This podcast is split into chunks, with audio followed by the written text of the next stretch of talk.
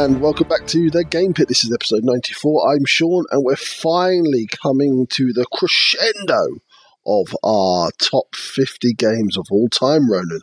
We certainly are. Hello, Sean, and hello, everyone. Thank you very much for joining us. We hope you followed us through our number 11 to 50 games over the previous months, and here you're going to get our top 10s. Now, if you are someone who's been listening for a while to the Game Pit, I'm not sure there's going to be too many surprises in these lists today, Sean. Not too many surprises, but I would actually say probably my top 10 is my most controversial. It's when I, I'm most me is in my top 10, Ronan. Well, that's a worry. No one uh, I'm pretty sure that I've banged on about all of these 10 games over our previous 93 episodes.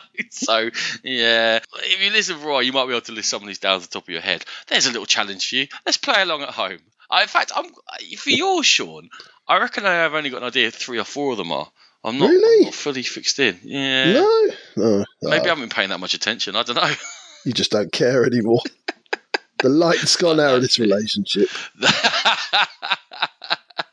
Don't worry, Essen's rekindling it. It's all good. It's all good. right, should we crack on? Yeah, absolutely. And of course, we are proud members of the Dice Tower Network. Go there and to the Dice Tower itself for gaming goodness galore. If you wish to download the episodes, we're on Podbean, Stitcher, and iTunes. Please feel free to give us a review and a like.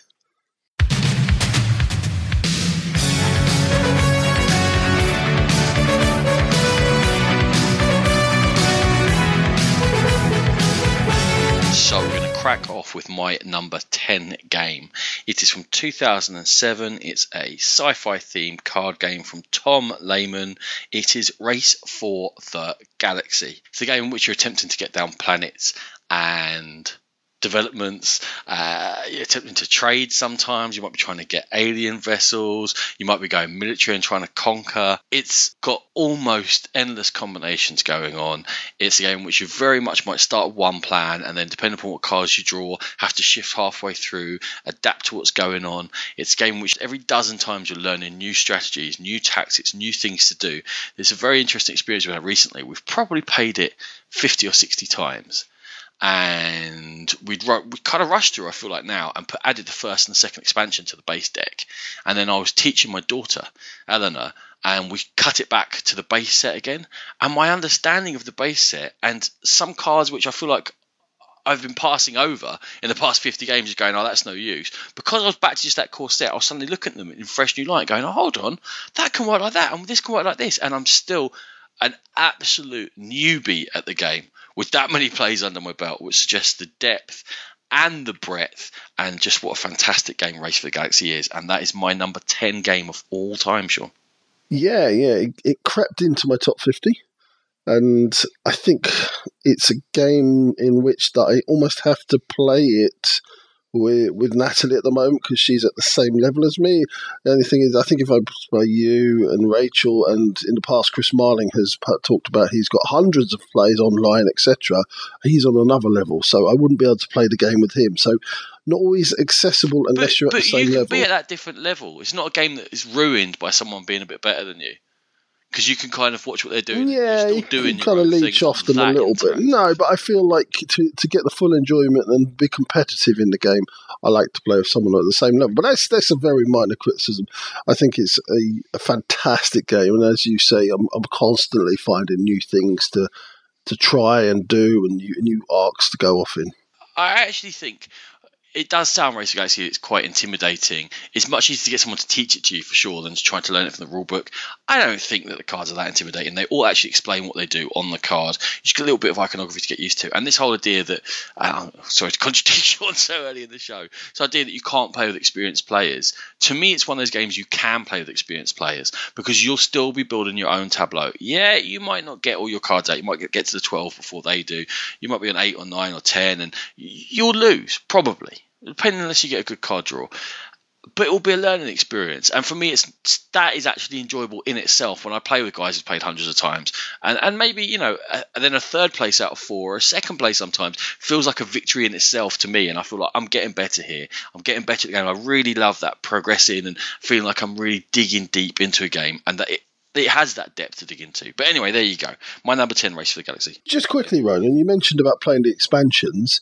I've heard some good things and bad things about the various expansions. So, is there anything that you like or dislike about the expansions? But so the way the expansions work, guys, if you don't know for Race of Galaxy, there are three that came out, and they can be put together with the base set and all work together. The fourth and fifth expansion are both standalone, so they mix in with a base set by themselves and have their own little thing going on.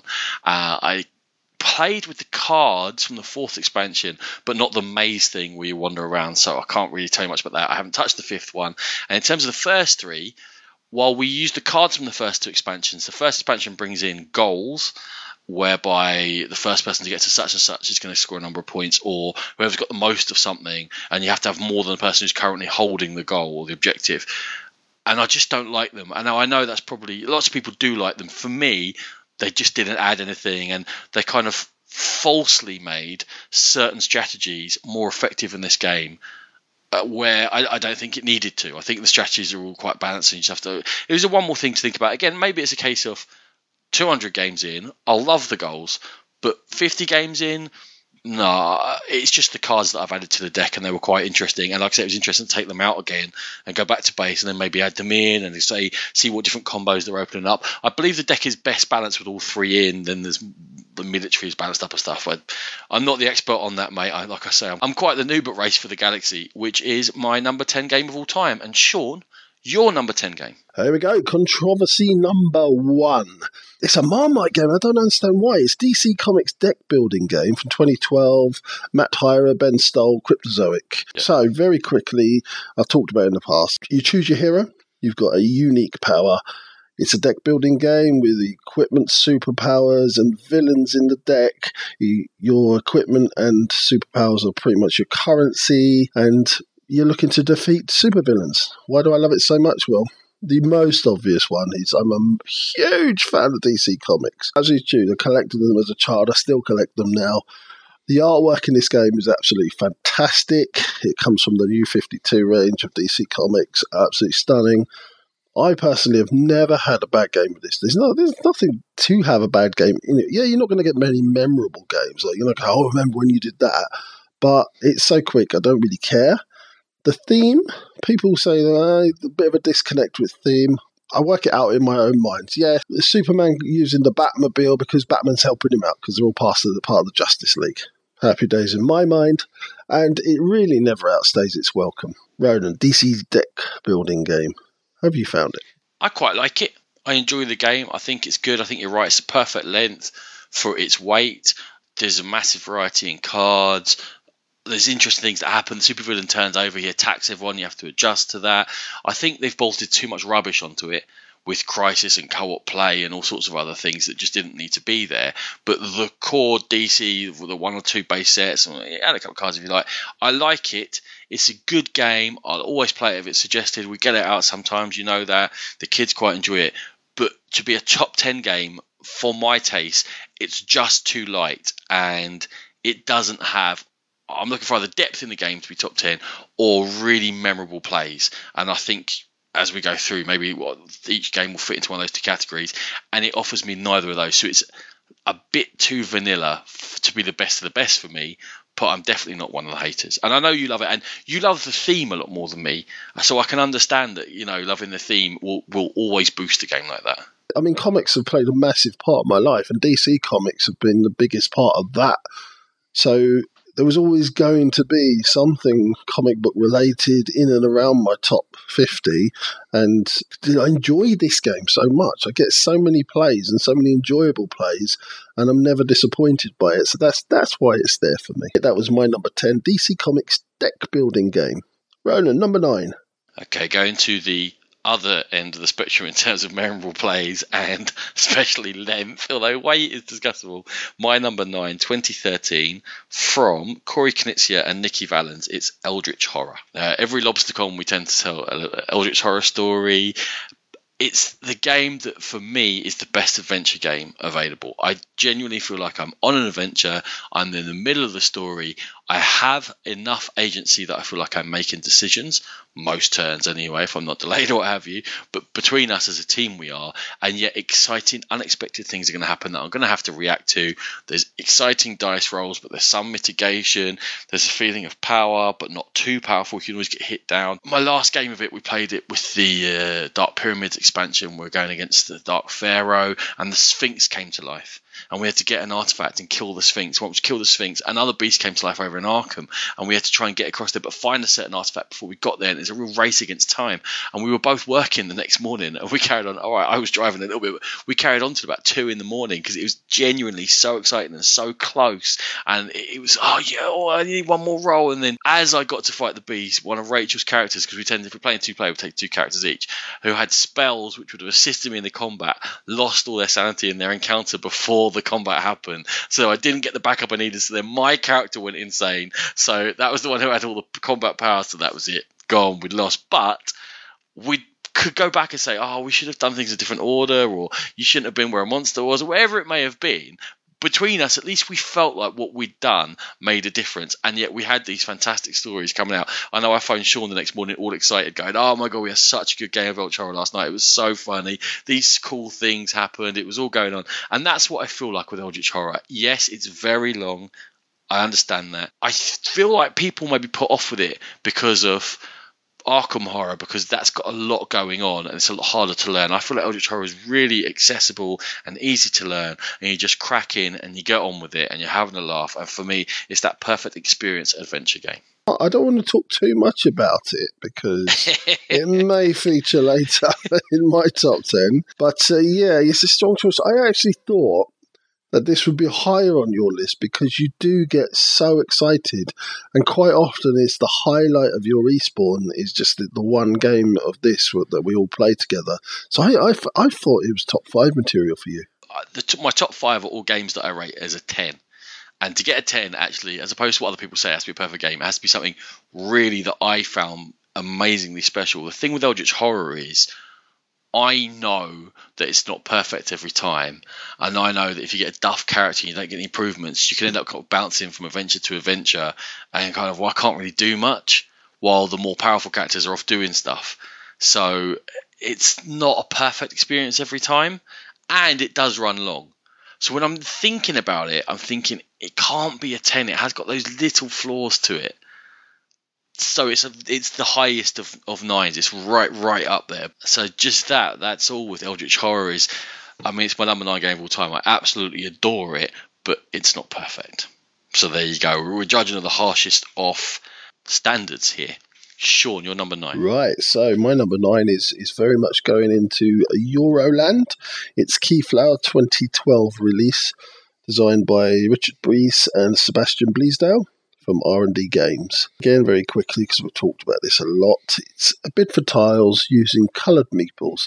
You're going to add the tiles to your personal modular village, and there's elements of set collection, pick up and deliver, and tile placement within the game. Why do I like this one so much? Is it's clever, it's challenging, there's genuine decisions seeded all the way through it.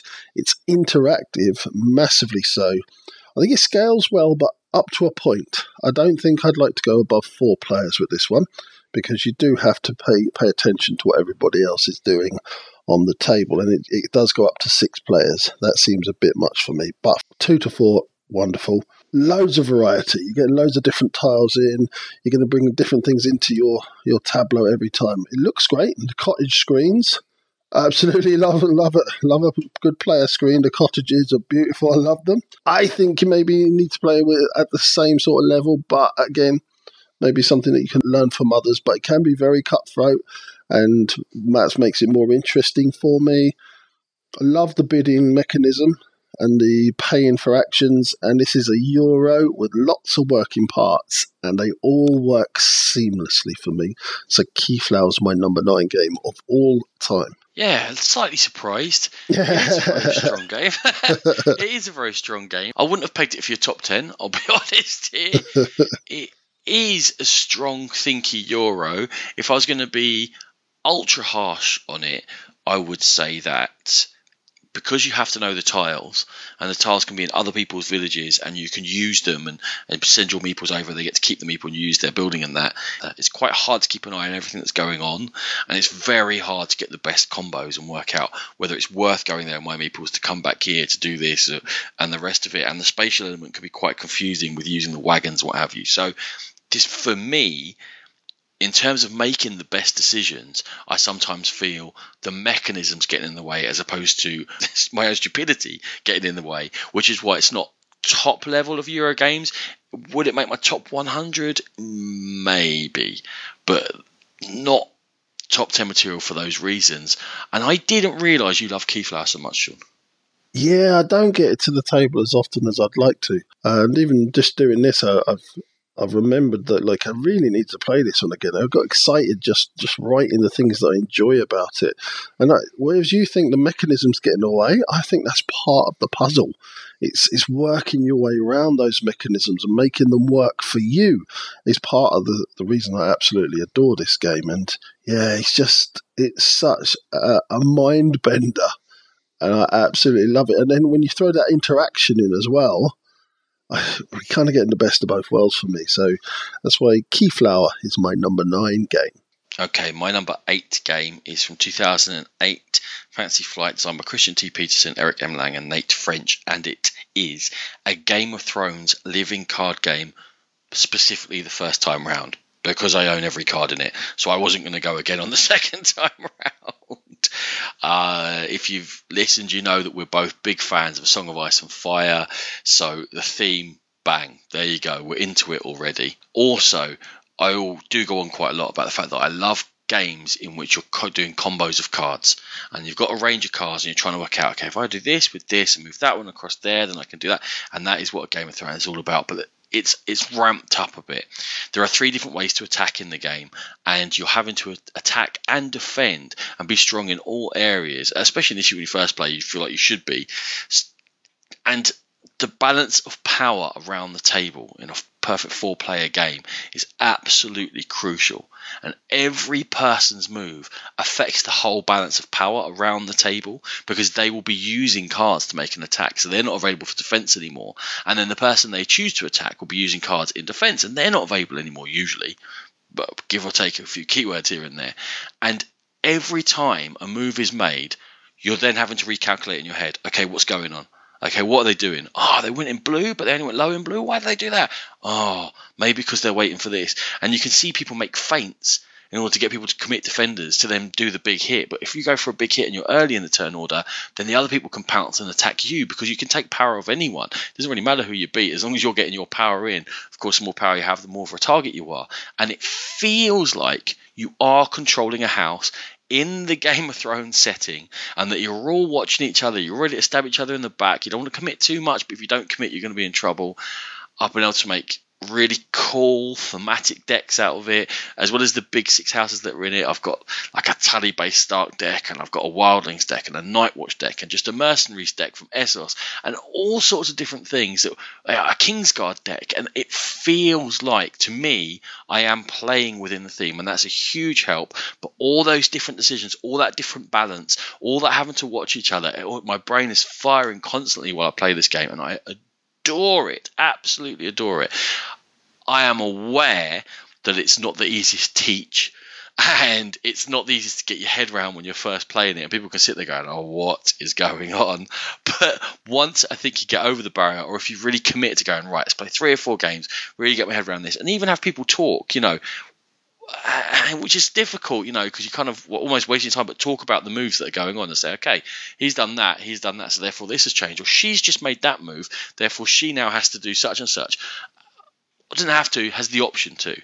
And if she chooses not to, well, then there's all these other things about. It's almost hard to explain that as you go because every move opens up multiple branching options. But it, it's it's just wonderful once you get four people to know what they're doing sitting down it's mean you'll scream you'll cry you'll point your finger you'll accuse each other and then you'll move on because the next time around someone else will be the person annoying you it is the perfect game of thrones game for me and that's my number eight a game of thrones living card game first edition sean well i've had a bit of a love hate relationship with this one. I i bought it. I played it. I got frustrated with it. I'll talk about that in a minute. I bought it again. Got frustrated with it, and I, I, after giving it away, I traded it away, and then I gave it to Ronan because he wanted to to see these base decks and build more decks and what have you. So first off, I played it two players a lot, only two players. And I found the two player game to be a bit zero sum. If one person got on top, they kind of just battered the other player.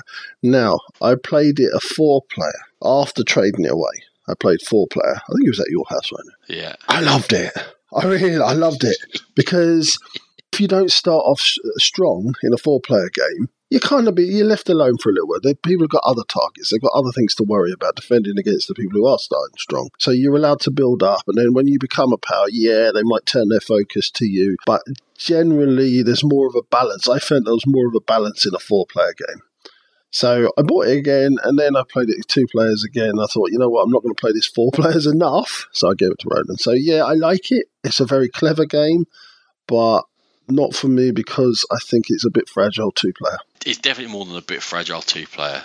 It's called the joust format. you have to build decks specifically to be two player decks for it to be much fun. Mm. And there are specific cards actually that came in later on in the cycles which were just for two players. So they had sort of joust or melee keywords which made you pull in more attackers or defenders and try and balance things up and things like that. And yet to me, you're right, the two player format was far too cutthroat and far too, oh, I'm just getting absolutely mullered here. And every character I put into play, you're ahead in warfare, you're going to kill it. There's nothing I can do. And it was a bit of a miserable experience. And they brought out that version, which was just called Game of Thrones, as opposed to a Game of Thrones, where it was a Lannister and a Stark deck to play each other. And yet, almost every game of that was a 15 0 shellacking one way or the other because it's just an inherent thing in the game that it's ruthless. And I guess if you want it to be a ruthless two player game, then fine, but it's very ruthless. Very, very right, Sean, much more balanced at four player, and that's where I've played most of my games of it, and that's probably why I love it so, so much. And let's do it, mate. Let's get my decks back out again. Let's get a couple of the uh, the other fans of the game out. Let's get Rachel around the table. Let's play it a bit because oh man, I love my number eight game, a Game of Thrones living card game First edition. You know I'd say it, Sean. Second edition core box, waste of time. Absolute rip off by Fantasy Flight Games, and they put me off ever getting into that cycle. But there you go. Okay. My number eight is just been voted into our vault, Ronan. So I know that we've got you've got some love for this. It's Suburbia 2012. Suburbia. oh dear. Has, has Aquasphere got a rival? Suburbia. Designed by Ted Al- Alspach and from Bezier Games. You place tiles, you build your town up into a big city, you combine tile powers to bring in money and people. Not much more to be said. It's a really interesting juggling act between bringing in residents and the cost of growth. I like, I just love that that balancing act. Very simple mechanics with the depth showing up in this in the gameplay and your decisions, that's always a good sign of a game that you can just get straight into it, and then all of a sudden you realise, oh, ah, there's way more than it looks. It's more thematic than it looked to me. As I said before, I, I looked at this game, walked away, thought it looked awful, but the the theme really comes through as you're playing it. You've got that thing that you've created at the end. That's yours, your personal little triumph or disaster whatever way it goes for you. And it's one of those games that just leaves you discussing. Oh, you took that tile off of me. Oh, look at oh, you put those two together. That was a really powerful combination. Just leave out the PR firm and the casino. Happy days. My number eight, Suburbia. Definitely PR firm. Casino, I could be persuaded. bribed into leaving it, but definitely PR firm. Uh, we talked about it in the vault episode a couple of episodes ago, so let's not go on too much, but you know we both like it. It was my number 35. Really clever spatial aspect, managing your economy, all the rest of it. If you haven't tried it, go and play Suburbia. It won't take that long, and I think you'll probably like it. Yeah, it's a great game. It's in our vault. It must be a great game. So that's my number eight, Suburbia. Sure, we'll stick to that line, shall we? so far, we're doing pretty well. Okay, my number seven from 2007, designed by Uwe Rosenberg, is Agricola. Now, we have discussed this at some length. So I think we know what Sean's going to say about it. To me, it is almost the best of worker placement games, and I love worker placement games, and it's incredibly tight, and each game is varied. It has got that little bit of card management and combo thing going on, especially if you draft and you're that serious about it. It's a constant battle and challenge, and to me, because it's hard, it's very rewarding once I get things going in those last three or four rounds when the animals are stacking up and you're harvesting and you're using your oven and it's all rolling along, it's a very satisfying denouement after the hour or two of struggle beforehand. And I think it scales brilliantly. I think it's going to be an all-time classic. I I cannot praise Agricola enough. There's there's not enough good words out there for it. Why wouldn't it be the very very top? Maybe because tiny bit headachy and juicy. Maybe. But it's my number seven game of all time. It's Agricola. It's brilliant. It's a great game. Banging on the same drum again, Ronan, but it's it's one of those when you first introduced it to me, you'd had you'd had a few games under your belt and you absolutely took me to the cleaners. It's it's one of those like You're making me sound like a right old, not very nice person today, aren't you? well, you are. This this is true, but even, right, but we've had this discussion. truth at the door. We've had this discussion before because at London on board, they've got uh, the Agricola competition going on, and they are they do really well in like the UK national competition for Agricola. And even you said yourself, like to go and play with them, it's another world. You're like, I literally can't play with them because they, they're so good. So I think Agricola is that type of game. Maybe not exactly the same level. I mean, you can learn off people, but I think if you do get a complete shellacking, as you say, I think it can be a bit off putting, but yeah, fabulous game. I own it and I really enjoy playing it. Was it even in your top 50? No, no, That's uh, a shock. it's a top 100. No, I don't think I've no, played it enough. a serious admission. No, no, serious I, admission if I'd there. played it more, I think there's a, barrier, a slight barrier to entry because you have to relearn it all. If you, It's one of those, if you leave it a few months, you have to come back, relearn it, and it, it can be a bit of pain to get back into.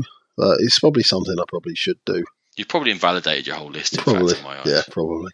It's a shock. My number seven is Agricola, and it should be on his top 50. Okay, my number seven is Letters from Whitechapel, 2011 release. Gabriele Mari, Gianluca Santopietro, coming from Nexus and Fantasy Flight. One player is Jack the Ripper. The others are all being the police, and they're trying to hunt Jack down before he commits the, the famous Whitechapel murders. That's it. It's a hidden movement game where Jack's movements are completely hidden from the other players, and the police are basically trying to form a, a net to try and catch him. As a child, I was fascinated by Jack the Ripper and the Whitechapel murders. As a child, As a well, like a young, a young, per, a young person. as a, ch- a child is quite disturbing. I used to pull the wings off flies as well. as a child, you don't understand the ins and outs of it, but I was, was kind of like 10, 11. I was like, why did they never catch him? Is he still here? Is he going to jump out on me? And he frightened me a little bit. And then that drove me to, to investigate more as I grew up. And I just, I just find the whole period around that just really interesting and how it's still a mystery today. I still watch those crummy uh, CSI dramas and stuff where they try and reveal the Ripper and always get pulled apart. But not a fan is the wrong word. I'm, I'm mildly obsessed with, with the Jack the Ripper period and in Whitechapel. mildly obsessed is much less so this game is incredibly faithful to the historical facts. I re- I like hidden movement games anyway. I think, well, it's in my top ten. This is the, this for me is the best of all of them so far. It has created some of the most tense and exciting moments that I've had in gaming. I think it encourages loads of discussion around the table, creates that memorable moment and a sense of achievement for those who have won, whether it's Jack who's managed to commit the fifth murder, get home to his hideout, and revel in his ghastly glory, or whether it's the police who've managed to to nip in, stop Jack in his tracks, and arrest him, and finally solve the Whitechapel murders. Then you've the sense of achievement for those is is, is, is palpable. You're like, yes. So that is why I love me a bit of letters from Whitechapel. I think Letters from Whitechapel is a very good game. I enjoy it. I think it's quite telling that it's one of the simplest hidden movement games. Yeah, They don't give too much. Jack gets a couple of special powers, but you know what they are for each night. Mm. So you know he's got like a lantern and a coach to use. So it allows enough freedom of options that Jack feels like he has a choice, and yet it limits down enough that the investigators aren't just running around in circles going, Well, I've no idea, I've no idea till we get lucky. They can put some thought and plan and, and make some sort of a net. I do enjoy it. I think it's probably a bit too long, and every now and then you can have the odd bad game where Jack just gets grabbed, or uh, you have certain nights that are duds. So it's not a great game for me, but it is a very good game, and I do enjoy it, and I'll always be happy to play a game of it. Yeah, I am the worst Jack. In, I always get cut on the first or the second go. Like I'm terrible. I think I must literally just hold out. This is where I'm going next. God, just Okay. awful, awful. Maybe it's this obsession you've got that you always wanted him to be caught. Maybe, maybe. Catch me, sleep again at night. It's me. Hello. Okay, but that was my number seven. Letters from Whitechapel. Okay, my number six is from 1997, designed by Rainer Knizia. It is Tigris and Euphrates, another game that is inside our vault, so you know that we both like it a lot. It is loosely themed on warring kingdoms in the Fertile Crescent in ancient times. It's a combative tile laying game with a very clever scoring system in which by laying down tiles of four different colours and creating battles in those colours in set areas on the board. You're trying to collect cubes in all the colours, and whichever colour you have the least in, that's your score for the whole game. Very means you're very balanced. I mean, there's no chance you can just start dominating an area and go from there. it means that you're constantly looking at each other. Every tile down is both an attack and an opportunity for someone else. The board is clever with the two rivers on there because only blue tiles can go in the water, but blue tiles can only go in the water, and it mixes it up. You can create a monument to give you a constant flow of points. However, those monuments then soon become targets. When you create a monument, there's fewer of that colour tile available, so the monuments become even more important because they're one of the few ways to score points for that colour. There's so much going on. There's so much attacking. There's a lot to do with the hand management for timing when to strike and when to lay low. You can kind of rush the game if you feel like you're up. But it's just we we're talking earlier about strategic depth. This has got it in absolute buckets, as well as having to be tactically very astute. And for quite a bland looking, especially the original version, I know there's a ridiculously expensive newer version come out, but a kind of bland looking tile laying game, incredibly vicious and attacky and funny, and crazy things happen that you didn't expect. So that's Tigris and Euphrates, my number six. Yeah, this was a. Uh, I don't. Just looking back, I don't think this did make my top fifty, but it was very close. Invalid. Probably in my top fifty-five. Three three things. Obviously, it doesn't play well two players. It's a game in which can be very nasty, and that's fine. But if you add in with the nastiness a, a random factor, so I can randomly, to a degree, randomly get the upper hand and be nasty to you, that I think is that slight frustration that pushes it outside my top 50. And I'm being really picky because this is the best of the best. And that's why it wasn't in my top 50. Yeah, it's just invalid. I just decided I'm not listening. Yeah, yeah, yeah. No Agricola, no Tigris and Euphrates. Seriously, what's going on? Get out of here. I've lost you. You're just boring me now. That's what you've got. A chuckle for me. Just chuckling at my misery and pain. Anyway, my number six, a great game, Tigris and Euphrates. Right, so my number six, in keeping with our vault theme that we seem to have uh, happened upon, is another one that's in our Game Pit vault. I suppose they had to be in our top 10 because they're in our vault.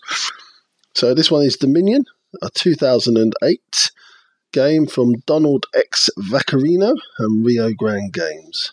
This is the grandpa and the inspiration for all those deck building, the slew of deck building games that are out there now. It is deck building, as far as I'm concerned. This one set the standard for all the deck building games out there.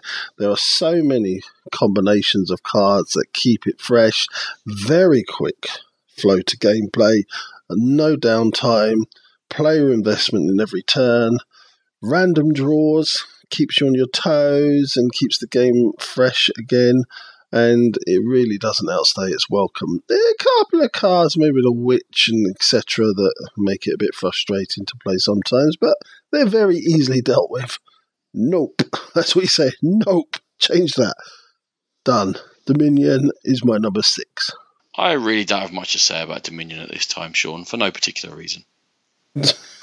no particular reason at all, no? No, no, no reason at all. No, very it's good. fine. Okay, okay, so moving on, my number six was Dominion. And all right, so we're going to have a brief interlude while we gather our thoughts. and Ronan admonishes me a little bit more for not having Agricola and Tigris and Euphrates. And we'll be back in a short moment. It's the final countdown.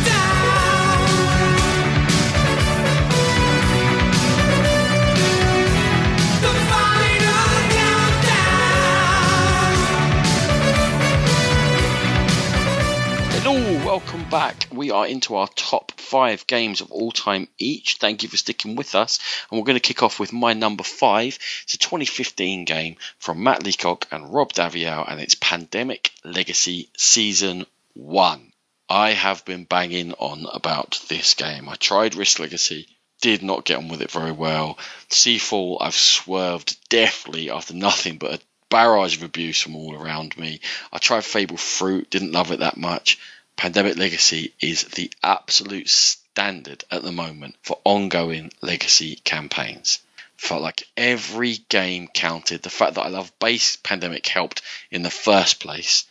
It gave me memorable gaming moments. It gave me a story with a real arc and real decisions and characters that I actually started to care about after a while, and certainly a map that I cared about that was falling to pieces or recovering or doing this or doing that.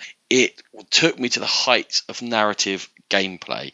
Now, it's my number five game of all time. I played through the whole thing twice. I've got over 30 plays of it. Therefore, it is in my top probably 30 games as in terms of plays off. So people the value thing or they're getting the value for money, it was worth every single penny to me. And I've been able to use the components in other games, like I upgraded Aeon's End with the yellow and blue cubes, for example, from last episode.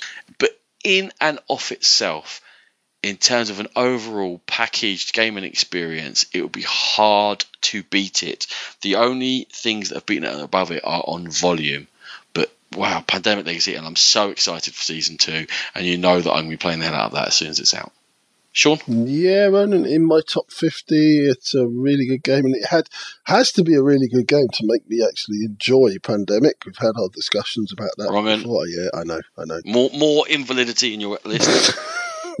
What are you saying? I'm an invalid. yeah, you, you will be after this. It's a really exciting game. The theme really comes through strong. The cooperative play is excellent. The the legacy really genuinely works, and you feel that ramping up and that story evolving. Yeah, it's a very strong choice, Ronan.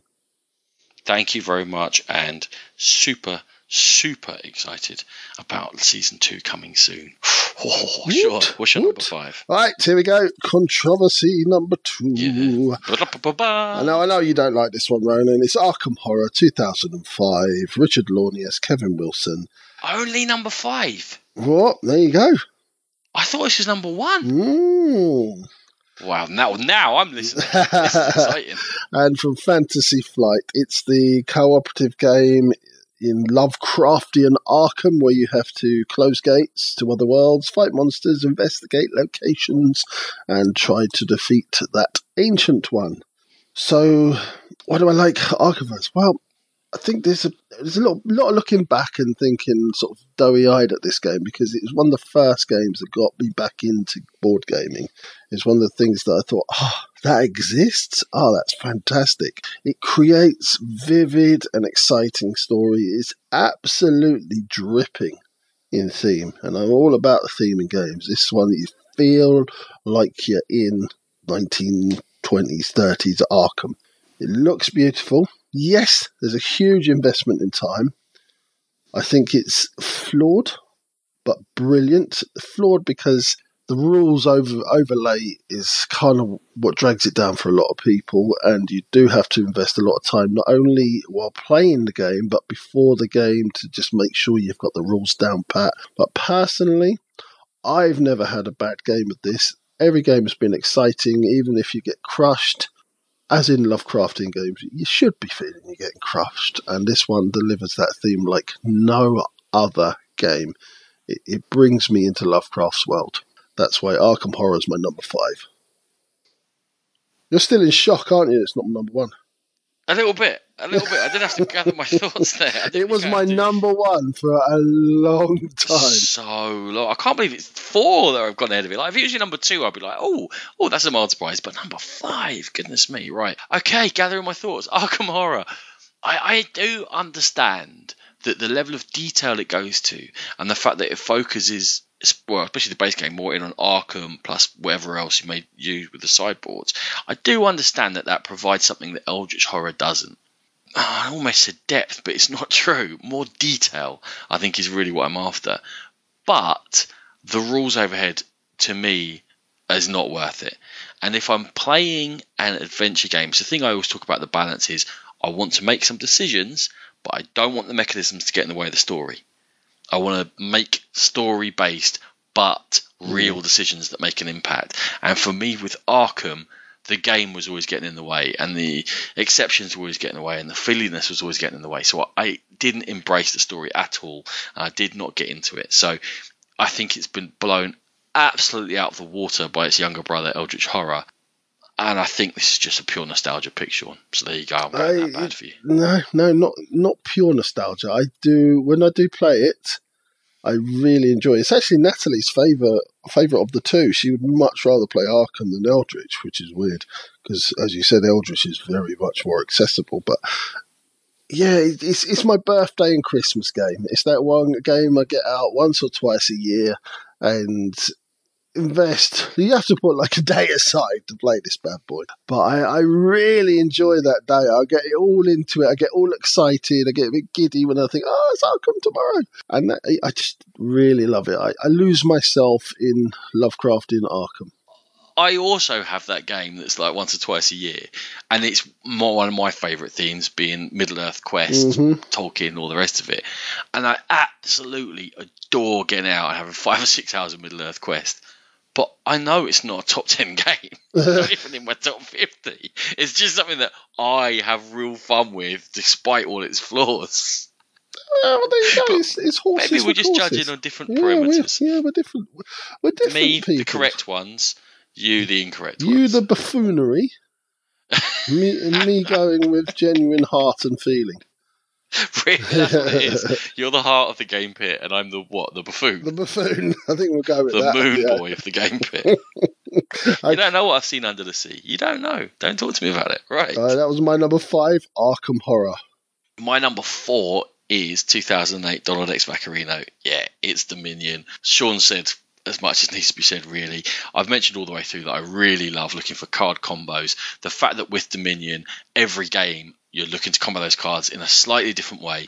Build your engine for 20 minutes, run it for 10 minutes. Who wins? Great, let's go again. It is 20 minutes of engine building, 10 minutes of engine running. Let's see who wins chuck out nine new cards, 20 minutes of engine building, 10 minutes of engine running. And that's the difference. And it's something that we had a chat about over on the guild with, let's say, for example, I think it was with regards to Century Spice Road, where people were talking about it.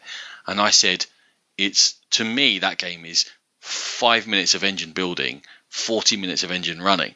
And I'm just like, I've built my engine. This is what I'm doing. Okay, who can do this thing? Let's get them in quick. In Dominion, it's the right level for me of I'm actually making decisions. How much currency have I got in my hand? Okay, I'll grab that card because that will help balance on my deck. Is it time to start going for provinces and duchies and the rest of it? No, not massively deep decisions, but enough for a half hour game that's constantly changing that I just find the system absolutely brilliant. It hasn't got any faff. It hasn't got more than one currency. It's not bothering you to, to worry about. And also the lineup, I hate in most games the lineup for a deck builder because it's like, why limit me so much? I'm getting done by the, the luck of the draw. In Dominion, it's all out there. It's your decisions that affect whether you're going to win.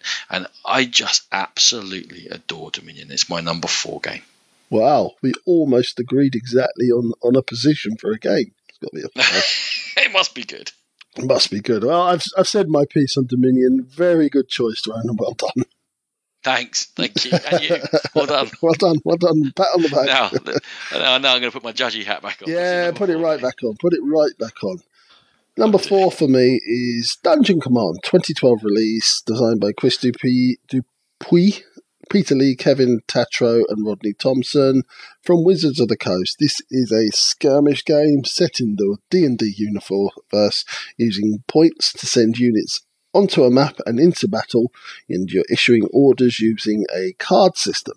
Why do I like this one so much? It just gives me that accessible skirmish feel. I feel like I'm in control of these amazing monsters, and this, each faction of them is really thematic. There's no dice in this game, and it feels almost like chess like strategy and, and tactics and when to put them in, where to put them in, how to how to play them at their best. It looks amazing. All the miniatures are pre-painted. There's a really nice arc to this one, and it's kind of an inbuilt catch-up mechanism almost because I've never had a game that didn't have a great crescendo when it was coming right down to the last kill. You kind of feel powerful in this game. You're unleashing monsters and dragons and umber hulks and all sorts. And on top of that, you can mix factions and bring in additional players. So it starts off as a two-player game, and it's now been expanded so two, three, and four players can even play. I really actually like it as a three-player game. So yeah, Dungeon Command is my number four. Interesting. Maybe I could have seen that one coming. You do love it. I like it. It's probably a top 100 game. We haven't played it in an age. Oh, we, we really haven't. age. We really haven't. That needs to get back out. I think we mention it like every two years on the game pit. And we, go, we haven't played that in ages. Oh. It's a really good game. Really great. I really enjoy it. Uh, it's possibly, I'm trying to think why it wasn't higher up on my list. Possibly just because I've played each of those factions. There's five or six factions. I've probably played them twice each. So I haven't really explored in and really dug into it. It's got the card combo I like. It's got a spatial aspect, but for me to get the full like, "Wah, that monster does that, and I can counter it with this, and really dig into it, which kind of because they did a lot of releases on top of each other, which was great. And yes, you know, slightly it held you back because you didn't get to learn a faction quite so much. But just because we get all excited and we have to buy new things when they're available, which was a good job in this case because you don't see it around very much anymore. But after all that rambling, I don't feel like I've got the depth of knowledge to really pop it up high on my list, but it has all the promise to do that. And if we do get it out again regularly, it may well rise up my rankings. And I think it's a good choice. Yeah, it's, it's one of those. It's kind of famous for being infamous. It's just not not clicked with so a lot of people. A lot of people look at when you say, oh, "I really like Dungeon Command," they don't know what you're talking about. I don't know whether it was straddling two worlds, whether it was straddling the miniatures and the board game and the D and D worlds. I don't know, but it just never quite clicked with the general populace of the gaming world. But for me, it did, and that's why it's my number four, Dungeon Command. Okay, my number three from 2010, designed by James Ernest and Mike Selinker, is Lords of Vegas. Very much a personal pick. I know. I know not everyone loves it. I know it's possible that, especially if you don't have a group that's all engaged, willing to take risks, willing to trade but smartly, willing to just give it a go and realize you can lose on the draw of a card or the roll of a dice. It's a game about Vegas. But for stand up dice rolls, for interaction, for being mean to each other, for pulling off the unlikely out of your hat only to get stamped down by everyone else. It is 90 minutes of pure fun. And you get better at it, and there's things to learn, and every game is different, and you have to adapt to every single pull of a card that gives someone a, a plot of land. Because now your plot of land that was worth 10 million to someone is worth nothing because someone else pulled out one next to it and they're just going to build in there. And you have to work with each other to sprawl and to change colours and colour tiles for the casinos are only fine. There's only nine of each, so it's possible to block people by grabbing them and say, "Sure, sure, sure, yeah, yeah, I will do a, a I will change the colour of my casino. You just got to give me thirty million to do it. No problem. Then you can have those tiles. Ah, no, ah. brilliant." Dealing, wheeling, stabbing each other in the back, taking risks. Fantastic Vegas game. Very much this high up for me because I have a great game group that we play it with and we all absolutely adore it. So I've just got many, many, many memorable games off it. Sean, you knew this had to be here. You knew it did. Lords of Vegas. Oh, absolutely, absolutely. Yeah, it's it's a game that I very much enjoyed. I think I was put off by just a couple of experiences I had while playing it. People that took it really personal and kind of got angry at players, including me, for, for doing certain things that upset them. But I think it was a bit too mean for certain Given the way that you've to been treating me this episode, can we just clarify whether that was me or not? it wasn't you. No, it wasn't you. No, no, no. You you don't mind being stabbed in the back. You just stab twice as hard back in the other direction. That's fine. Now, there's a couple of people who just took it really personal when you don't sort of support their bid and you go against them to help somebody else, even though that's the best thing for you. It is very group dependent. Yeah, it is definitely. And I had a couple of bad experiences with it, and it kind of took the shine off it a little bit, but it's still a really good game that I enjoy. Yeah, so that's Lords of Vegas, my dice rolling, slightly chaotic, nice and mean, but very funny. Number three. Sean, you're three. Right here it is, the ultimate, as I found out recently in controversy. My number three. Oh, no, is it really? Yeah. My number th- three is Firefly, a 2013 release from Aaron Dill, John Kovaleski, and Sean Sweigart. The recently departed Sean Sweigart, so rest in peace. Uh, it comes from Gale Force 9. This is a pick up and deliver in the Firefly universe. You're going to hire crew, you're going to ferry goods and take on legal and illegal jobs to earn money. And you've got to watch out for those authorities and the Reavers, otherwise they'll eat all your crew, as Ronan found out. Or my crew, specifically. All your specific crew. Every uh, time we play. Quite incidental to this.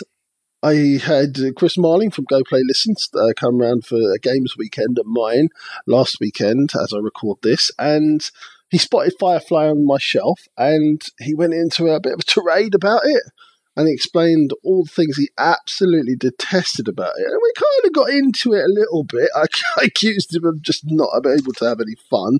He told me he was an idiot, and we we moved on from there. It really is I think the most Marmite game. I think pe- some people have come out and gone, yeah, you're absolutely right. People that I really love thematic games have come out, you're absolutely right. It's the worst game I've ever played. And some people have come out and gone, no, you're wrong. It's the best game I've ever played. What the hell is wrong with you people? For me, obviously, it's, my, it's my number three game of all time. I think it captures the world fantastically. I think it's amazing fun. It's in a, a dead heat probably with my number one game for like the most fun and funny moments I've ever had in board games. Loads of hilarious stories come out of this game every time it's played. It's not mechanically perfect by any any stretch, but it does what I want to do. It immerses me in the Firefly universe. I get to just chill out, have fun. I think that when things go terribly wrong, that is incredibly thematic because it often goes wrong for Mal and the crew in Serenity, and that's part of the, the appeal for me with this one. As, as Ronan said, he mentioned that he put together an amazing crew, and he was boasting about his amazing crew, and they all got chomped, literally eaten by Reavers. The rest of the table, he's still, yeah, he's still upset about that. The rest of the table literally had to, we had to stop playing for 10 minutes while we laughed. Particularly, no, you stopped for five minutes while you laughed when they did the first stack and ate half my crew. and the fact the very next round, the same card got drew from a deck of 50 cards on my turn. And they, the other half of the crew is when we had to have the 10 minute break. So it's 15 minutes of laughing. Don't undersell yourself. So to Well, some people, and you know, Mopping up my tears with my crew. See, now I get it. I, I genuinely get it. I, to some people, that is just not acceptable. And 99 times out of 100, it is not acceptable to me either. I'd be sitting there going, like, what? What? But that, that's not fair. It's just not fair. This game, I don't know what it is, it makes it funny. And that's why I love Firefly. Okay, my turn to weigh in on the uh, raging debate that's been tearing Twitter apart. this to me is alongside Middle Earth Quest with a game that if I feel like having a drink, having a chill, eating some snacks and going, I like Firefly. I love the world. Sure, I'm going to hop in my little spaceship. I'm going to fly around around the galaxy. I, I'm nothing. I am a leaf on the wind, and wherever the wind blows me, that's where I'm going to go. And sometimes Alliance are going to grab me, and sometimes the Reavers might turn up, and I might find an amazing gun that will help me for the mission I've got to do, or I might not. I might have to try and get by the seat of my pants, and that's what I feel like I'm doing. I am one small spaceship in a very big galaxy that's just getting kicked around the place, getting pillar to post and rolling with the blows and trying to make a living and earn a crust and scrape along. And if I get lucky and hit a big jackpot, great, I'll win the game. And if I don't, that's okay too, because maybe I've just managed to get Jayne into my crew, and that's cool. I'll start acting like Jayne's in my crew, and maybe I do put together a wonderful crew of strong female, fantastic characters who all get eaten, which is very traumatic to me. But okay, cool, that can happen too. So it's there. I really do enjoy it when I play it. I have to be in the mood. I have to be aware that well, you'd say for most people there's a chance you're going to have a terrible game. For me, I will have a terrible game. There's, the chance doesn't come into it. Uh, but that's what it's for. That's what the game is. And so cool. You know, it's a good game. Is it in my top 50? No. Is it in my top 100? Probably not. Is it a fun game that sometimes Sean will say, Oh, do you fancy Firefly? And I'll go, Brilliant. Exactly the perfect game for this moment. I'm tired. You know, I'm I just want to chill. Whatever it might be. We can sit here and chat while we flip over a card and decide what we buy and relax. It, it is a good game for what it is. But if you're expecting some sort of strategic depth or or major decisions, that's not here. But uh, number number three of all time. Oh, I think that's a bit of a stretch, mate. But I can see where you're coming from. I can see where you're coming from. I listen, I got back into gaming to have fun. If I don't put the one of the games that given me the most fun in my top ten, then I've, I'm kind of lying to myself because I this Traitor to yourself. Well, that's all right. So this way around, you're just a traitor to gaming because you haven't got Agricola of Tigris in your face. fine. I fine. couldn't keep a straight face when I said it. I'm true to myself, but a traitor to gaming. That's fine. That's fine. I'll live it. But just to, to round up, Chris, you are absolutely right. It is a Oh. complete bull. It's complete bull. The, the the mechanics are just not good enough for any other game. But in this one, I love it. So that's why it's my number three. That's Firefly. Lads, let's not have any more Twitter rows about this. Let's just move on. Someone loves it, someone hates it. Never the twain shall meet. Okay. I'm sure that'll keep everything calm. so my number two game of all time from 2011. It is designed by Adam Rebottaro, Christopher Badell, and Paul Bender. It is Sentinels of the Multiverse. The game in which you're playing as individual heroes in a team of three to five against one big enemy in a certain environment. And your deck is set for your hero, but you have a hand of cards, and you're playing down powers or allies or augmenting each other, or if you're a magic casting a spell, or if you're a robot pulling out a gun, or if you're an alien using your DNA, or if you're super fast flicking through your deck quickly, wherever it might be, you know that will be thematic for whatever hero you are. And whoever the enemy is, they will have a thematic set of cards coming out to punch you in the face. If they're a time traveling pirate captain, their ship will keep appearing out of the ether and you'll have to keep beating it down. If they're a megalomaniac robot, they're going to send out loads of drones to attack you. If they're four Egyptian based villains, they're going to work together in a team to come against you.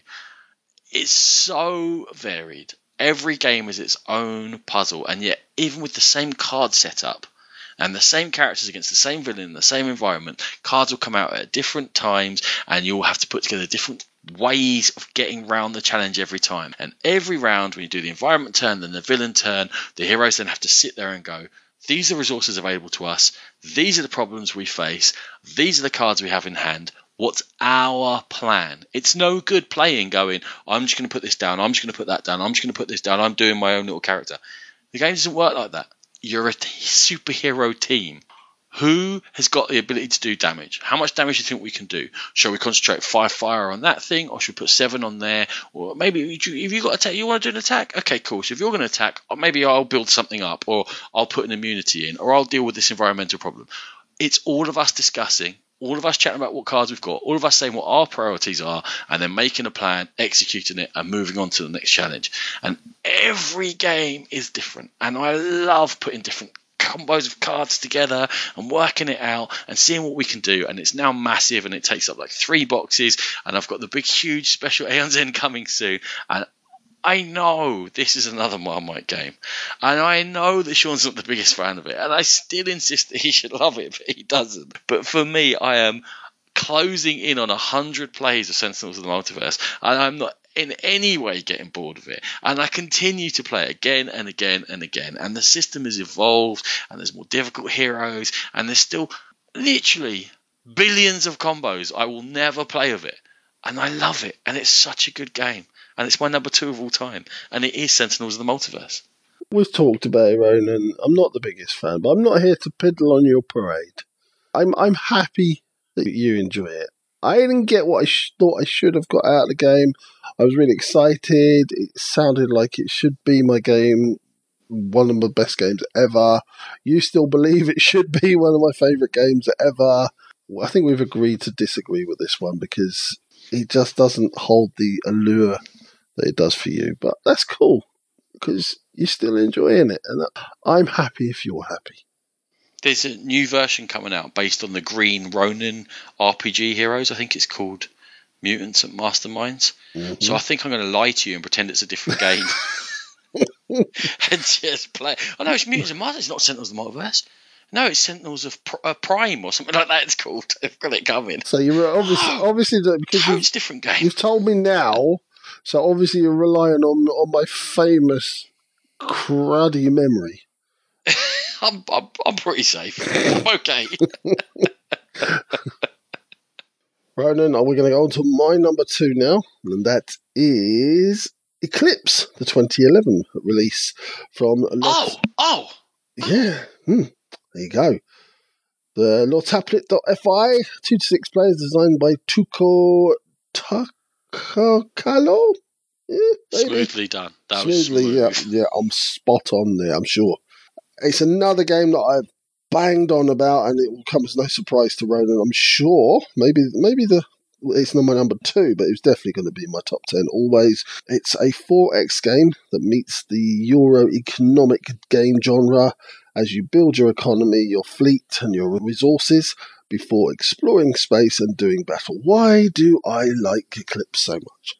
Well, I've already talked about your Arkham Horrors of the world. That kind of brought me into the gaming hobby because I really enjoy the thematic experience of games. Now, what this one does, I found all about all these Euro games once I got into it and I started getting into the Euro game side of things. This, for me, is the best blend of both of those types of games. It's that mix of Euro and thematic. I hadn't seen anything bef- like it before, and it all, for my mind, fits in together absolutely seamlessly. I feel like I'm in space. I also think I'm playing a really tight Euro game. Lots of strategies to explore. I think there's loads of replayability with the random upgrade draw, the random tile placement, the different player powers. I think it's a deep and thinky game with interaction, with excitement, and with reward. And that is why Eclipse is my number two game, Ronan. Three years ago, this would have been in my top 10. And it kind of feels a bit funny. It feels like I'm almost retrofitting it in some way. But the app came out. If you've listened before, you know I've got slight problems with apps of board games. And it was widely played enough to the point where enough people discovered that strategy with your glass cannons and your hyped up smaller ships that it is very difficult to get a game of Eclipse that hasn't been affected by the app. And it's very difficult to get a game where people aren't now following the same path to try and get to the, to this easiest way of winning, which has knocked it down for me because it's gone from what I saw was something that was wide open and whatever technologies were available, you choose your own path and go your own way to a bit of a race to get there. And because of limited technology tiles, if you miss out on that technology, then you certainly feel like you're on a back foot. It feels harsh because I love the game. It's my number 33, so clearly I still think very highly of it. it's gone from the very top tier because my gaming experiences off it have gone downhill since the app came out. But it is a fantastic game, Sean. now that I know of the existence of this, uh, like like surefire, well, surefire-ish path to victory, yeah, it might it might take a little bit to shine, but the expansions have gone some way to eradicating that. I think you could probably do a bit of house ruling, maybe limit the amount of cannons, etc. That, that So if you have to house rule it, is it a top 10 game? Yes, with the because I hadn't. I Well, obviously, you think yes. It's your Yeah, number yeah. two. It was a rhetorical question. yes, with the expansions in, yes, because I hadn't had that game yet. I still love it as it's my number two. Of course, I do. I just love the theatre of the game, flipping over those tiles. What's going to come next? Like that tight economy within the game, absolutely brain burning, but so rewarding. I love it.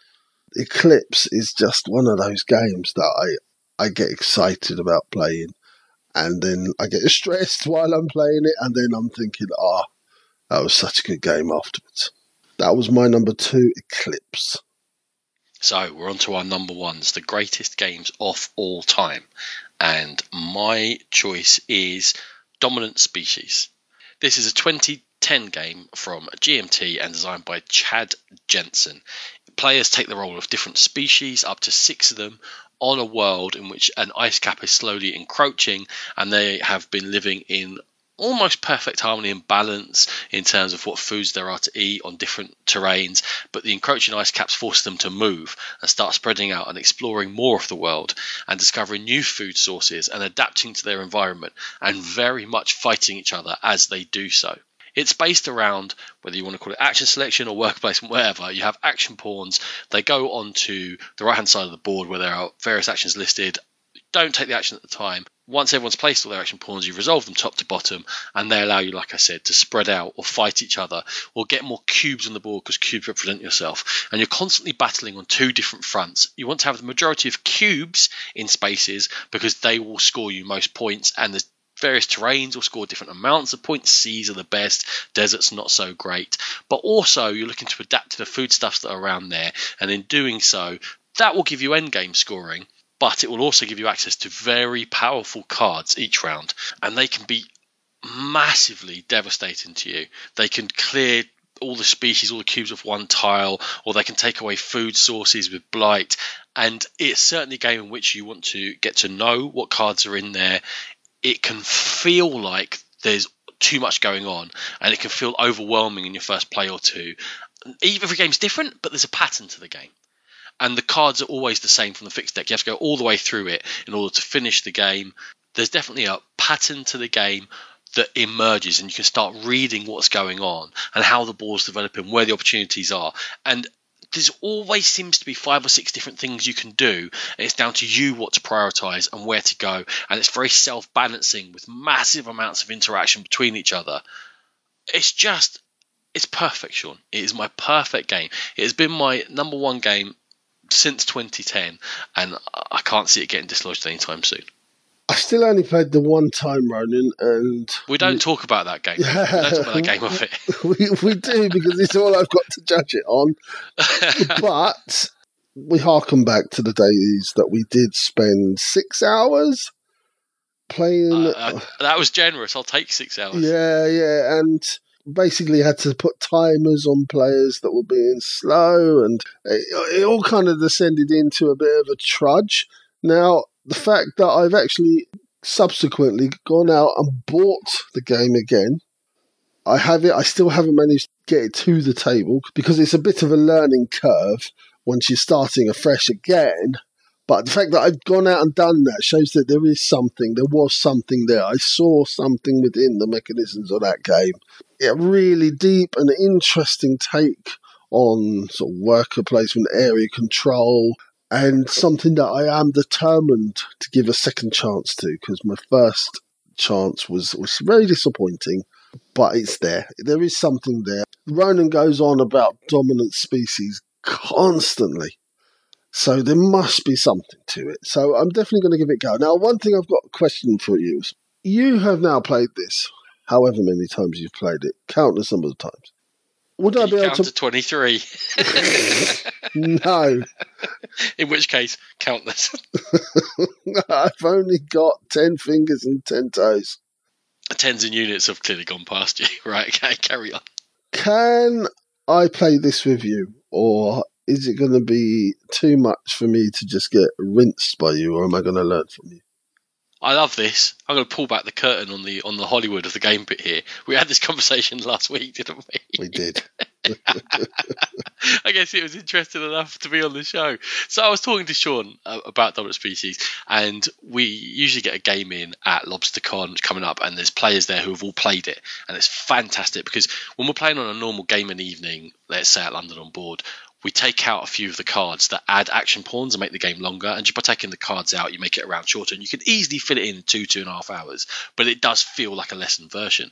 However, when we get to LobsterCon, everyone's played it before we can play a full game in two and a half hours as opposed to the seven or so that it took us on our first game, sure. And Sean was saying he would never join in a game with those guys because he'd get absolutely hosed. To me, though, the game kind of self balances. You were worried about playing Tammany Hall, is another game we were talking about in this top 50 list because you felt like you're going to get hosed because we'd all played it you know, a dozen times, two dozen times, whatever it might be. And you ended up winning your first game of Tammany Hall. And Dominant Species has got a bit of that in it, in that it does self balance.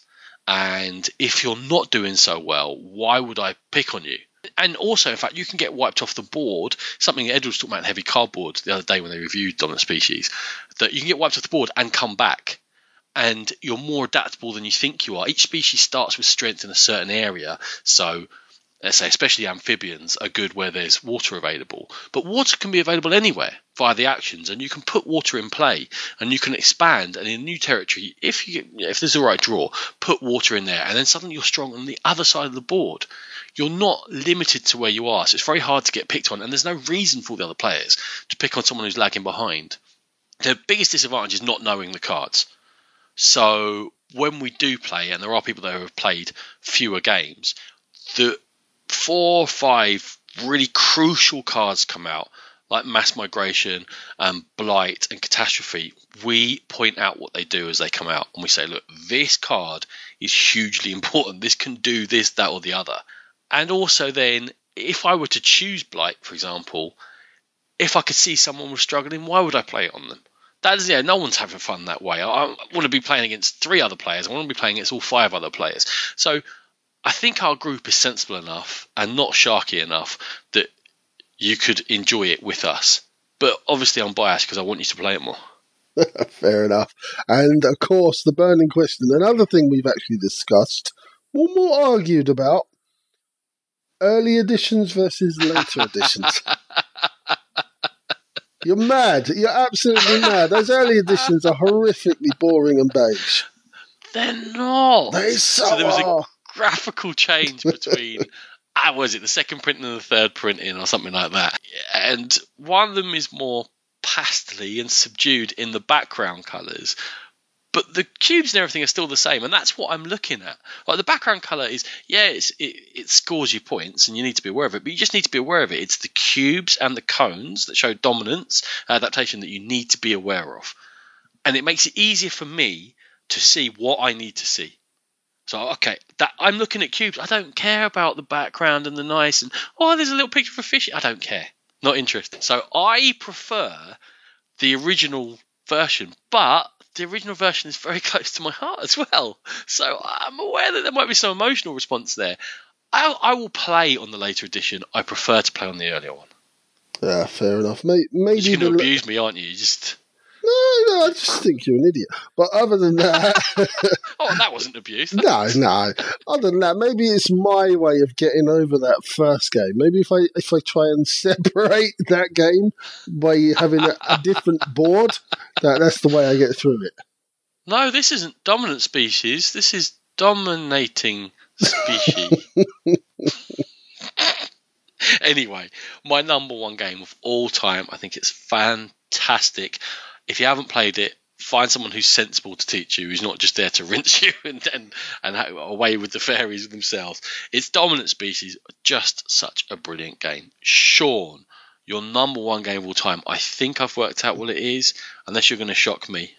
I don't think I'm going to shock you, Ronan. I, I think the shock came with Arkham Horror being at number five, Ronan. Uh, that that was the shock. Which leads was the into- shock, which leads us into Eldritch Horror being my number one game of all time. I know I'm on You've fairly seen the safe light. ground. You've I have. seen the light. I have. I have seen that light. 2013 release uh, by Corey Konieczka and Nikki Valens, coming from Fantasy Flight. Eldritch Horror. So no point explaining it because Eldritch Horror is a streamlined version of Arkham Horror, set in a world setting rather than just in Arkham itself, and it's kind of grabbed hold of the best of all the Arkham Horror expansions and sort of crowbarred them into a, a streamlined version it ups the fun factor massively. Talked about Firefly having those really fun moments and hilarious moments. This one has that times two. This is probably the most fun game that I've ever played. And maybe that's the people, maybe that's the drink flowing. I don't know. This game is story weaving at its absolute finest. We still talk about the time when Chris Marlin was eaten twice by the same dog. His nickname is now Pedigree Chum. No other game is gonna is gonna come up with stories like that. I think it's an amazing social game with role playing aspects. I think there's something that you want to be part of. You you want to be part of that Eastbourne Eldritch horror game. People look forward to it. People talk about it the hours and days leading up to it. It's made what was my favourite game of all time, Arkham Horror, a game that I can now enjoy with more people. Ronan wasn't a big fan of Arkham Horror. I was desperate for him to see what I saw in Arkham Horror. Eldritch Horror came around, and now he sees in Eldritch Horror what I saw in Arkham the variety in this game is endless. It's quite, it's really funny how sometimes the story and the cards just match up together. I could go on forever. Ronan, Eldritch Horror, my number one game of all time. Wow, I just spoke about it this episode as my number nine game of all time. This this make this the Game Pit's favourite game of all time. I think it probably does. Wow, we claim to be a in-depth reviewing podcast to like sort of medium to heavy games most of the time, and this is what we chose: role play your character, be a bit silly, read the stories of the cards, laugh about them, roll some dice, and see what happens. Ronan, yeah. All- how, did, how did this happen? I don't know. I mean, the expansions still keep on coming, which means in every, especially in the big box expansions, you get cards for all the decks. So you get a bit of variety to everything, as well as there being something sort of themed and tight to there. We know that Masks of Nyarlathotep. I said that well, didn't I? Anyway, Spot on. whatever. Spot on. that is going to be the next big box expansion for Eldritch Horror. It's on its way. Super excited. As Sean said, it's a biannual Eastbourne tradition. We've had a few drinks on Saturday night to play Eldritch Horror and just laugh and laugh. And people come and actually watch the game and join in and, and have the crack with us. But we, we play it sober as well and play it during the year. And it's still fun and it's just brilliant. And I agree with you. And I'm so happy that you've seen the light with regards to Eldritch Horror. It's I know you always liked it. It's just it. Ah, one of the most fun games. Great choice. Yes.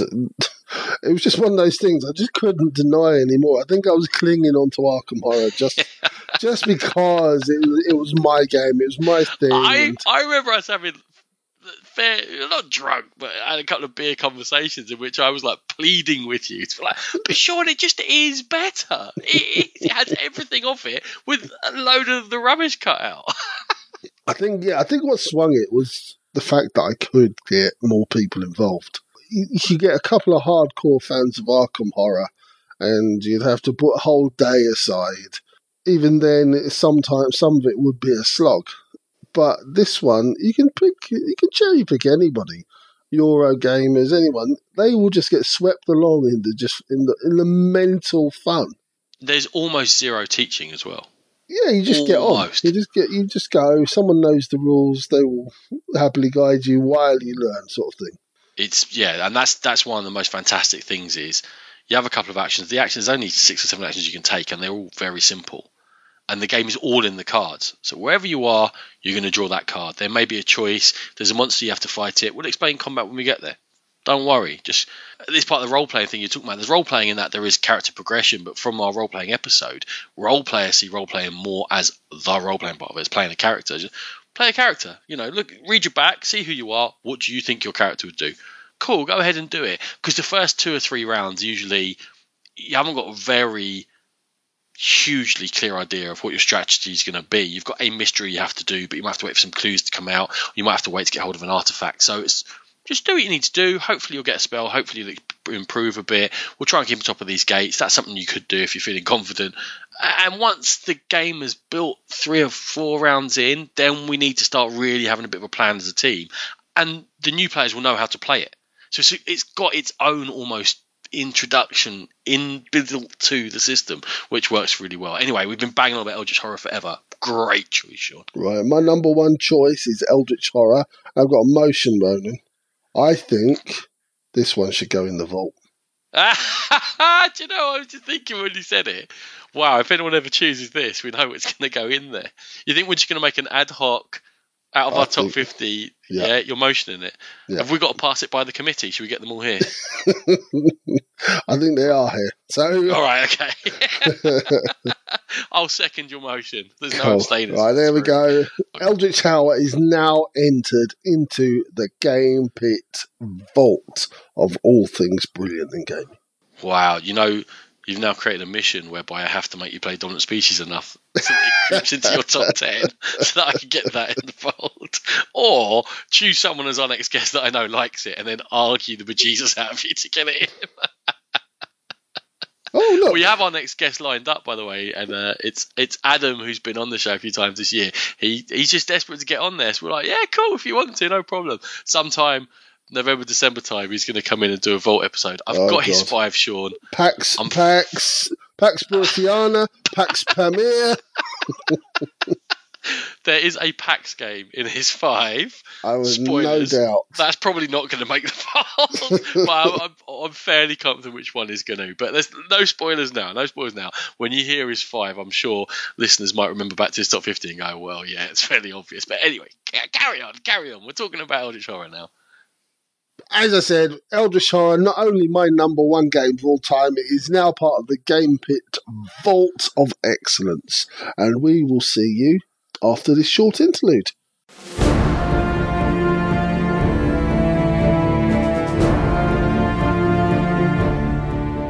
So, ladies and gentlemen, we have finally made it to the end of our top 50.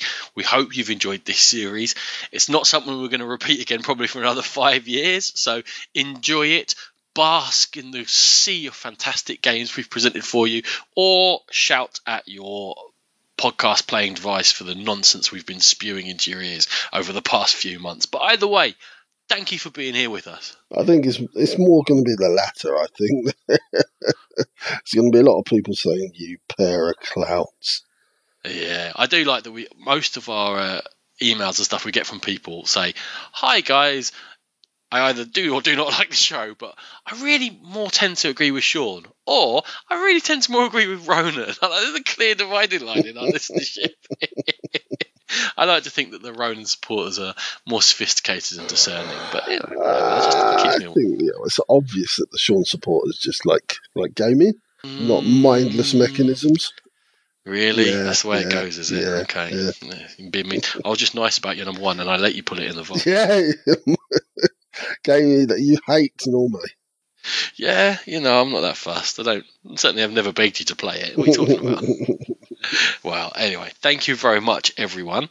Upcoming and in quick order, we have got the start of our treasure hunts for Spiel 2017 we are going to be going we're going to be doing a few dozen games for you in previews. Again as ever games we haven't played yet for the most part but just what we're looking at what we think of certain releases that are coming out. And we tend to try and cover some of the big releases and some of the more obscure ones. So if you're looking for what games hopefully this will give you an idea we cannot cover 950 that's not possible, but we'll get through a subsection of them for you. That is going to be coming out very shortly on the heels of here. And we also have six reviews and a picking over the bones episode that's going to break those up. So it's not just endless Essen previews. And then, as we've been going on about, from Essen, we'll be firing out a few shows live from the show, Sean. A lot of shows in that sentence. Yeah, and you're actually going to be dabbling in some video for us, Ronan. Yeah, well, I won't be. You might see my hands. I'm going to do the. Uh, what's the term for them? Where you only see someone's hands, and they're not very attractive hands either. They've got pudgy chipolata fingers. But anyway, you'll see my hands. We're doing something called pit stops, and we're both going to be doing them. But it's two or three minute overview videos of games because sometimes, especially around conventions, I just want an idea of what the game's about to see if I want to look deeper into it. And it's something that we might try and do from the halls of conventions as we go on and get a bit better at it. So from the table, a quick camera, me talking, this is an overview, this is how it works, this is the idea. And then if you like the idea of that, you can go on and look deeper in, or we'll be covering the podcast, whatever you might do. So they're going to be coming out on Twitter and YouTube starting from this week. If you fancy it, go to our channel. Our channel at the moment has only got a few of our podcasts on there because we just set it up for that and our podcasts run through it. But if you do want to subscribe and have a look at just my hands pointing out, we're going to do flip ships as the first one, which is also going to be in our review show coming. And it's just me in two or three minutes explaining how flip ships works, maybe flipping a few ships really badly. Eh, you know, if that sounds interesting to you, by all means go over and have a look. And he, he means really badly. Like, terribly. Oh god, am I bad at that game? oh Oh. my ah. goodness. Guys. Embarrassing. Sean's just showing off because in our first game we had 28 flips to hit the mothership four times. I got zero. Let's go start with that. And on the 28th flip, he pulled it out Hollywood style. It almost went in slow motion, twinkling through the airship, and landed in there and saved the day. It was it was epic. I liked it. It was Boom! good. Ship shot. Was, There's a bit of jumping around and high fiving for that business. Well done. Thanks. And very quickly, before we do our uh, final outro, we are going to be on the Dice Tower booth in Essen. So come and see us there. Well, we'll be talking more about that in our Essen shows, but just wanted to give you a heads up that we will be there. So, as always, We'll be wandering around in Game Pit t-shirts as well. Yes. oh yes, and we'll be wearing Three of us. our Game Pit t-shirts. It'll be myself and Ronan, and Ronan's eldest daughter Eleanor. So, as always, we always say we're very friendly. We are more than happy to stand around and have a chat if you if you see us wandering the halls or on the Dice Tower booth. And as always, we are proud members of the Dice Tower Network. Go there and to the Dice Tower itself for gaming goodness galore. If you want to talk to us or ask us a question, you can email us at gamepitpodcast at gmail.com or on our Board Game Geek Guild. So you just look for the Game Pit on the Guild section and pop along there and ask us a question. We're on social media. We have a Facebook page. We are on Instagram and we are on Twitter at Game Pit Podcast. If you wish to download the episodes, we are on iTunes, Podbean, and Stitcher. And as Ronan just mentioned, we do have a YouTube channel that we hope to utilize a bit more frequently in the very near future. Thanks very much for listening, and we'll see you next time. Music